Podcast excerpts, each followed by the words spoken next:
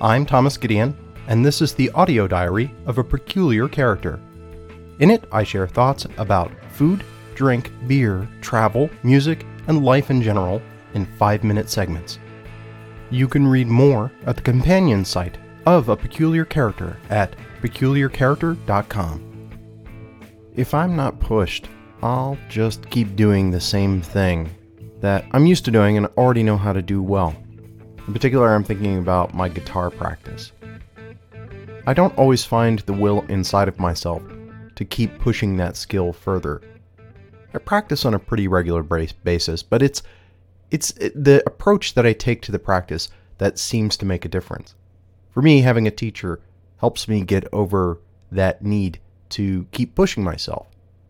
If I don't, if I give in to that complacency, not only is it that I just keep doing the same thing over and over with less and less reward, but my motivation to do it, I think, starts to dry up. I practice less often, I practice less interesting stuff, and in the past, this has led to me dropping some hobby or pursuit.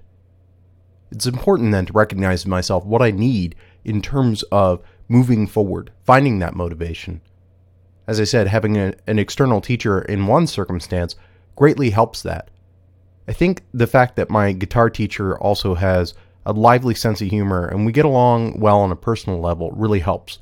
When I might want to get frustrated and stop because I'm just not getting something, he finds a, a gentle way to urge me forward, to encourage me to find the fun in it, and to break through, to keep making those improvements.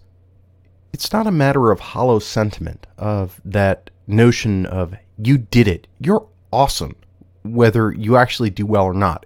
It's that genuine laughter, the joy, seeing his face light up as my face lights up as I master some particular tricky riff or get a piece a little bit more polished and closer to playing at the speed that it needs to be played at in, in a much more demanding way. Actually, I, I don't get a lot of positive feedback outside of that sort of emotive connection, so when I do receive some compliments, I think it carries even more weight in the pursuit of, of that practice. I've spent a lot of time talking about the ebb and flow of learning how to brew, where I don't have those sort of external motivations. This hobby is one, though, is that's pretty resource-rich, and as a consequence, I think I find it a little bit easier to self-motivate. I don't necessarily need somebody else pushing me. I do well enough on my own, reading, researching, thinking, experimenting, and putting things into practice that I can keep up a high level of motivation. I think the cadence also matters.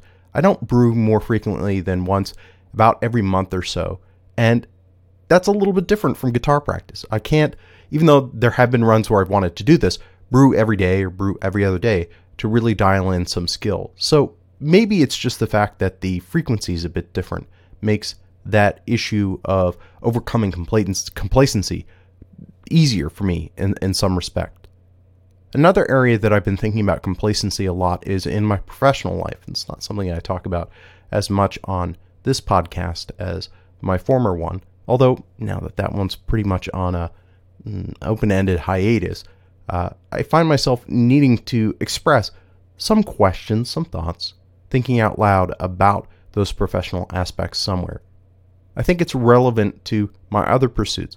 I'm at a point twenty plus years into my career in technology where complacency is a, a constant threat.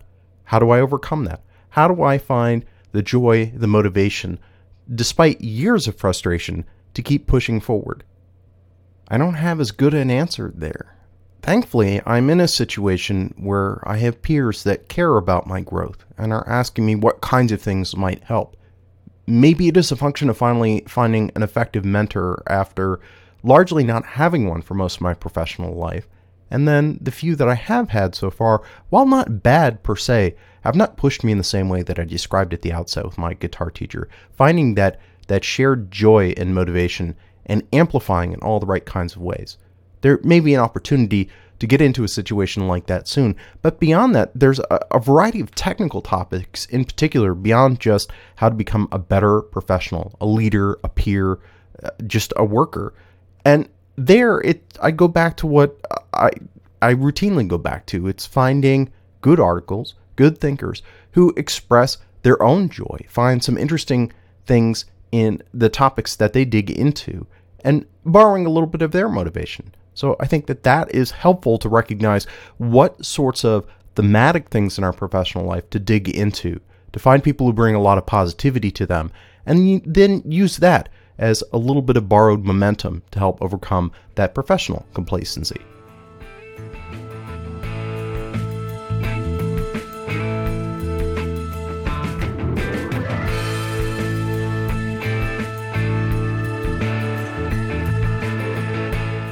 I would like to thank the Internet Archive for media hosting and bandwidth. The views expressed on this program are my own, and where applicable, those of my guests, and in no way reflect those of my employer or anyone else. This show is produced from one hundred percent recycled bits. Except where noted, permission to recycle those further is granted under the Creative Commons Attribution Sharealike three point oh United States License.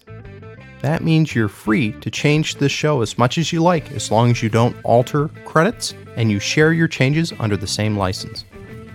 Theme music is Slow Burn by Kevin MacLeod at Incompetech dot com, licensed under Creative Commons by Attribution three point oh.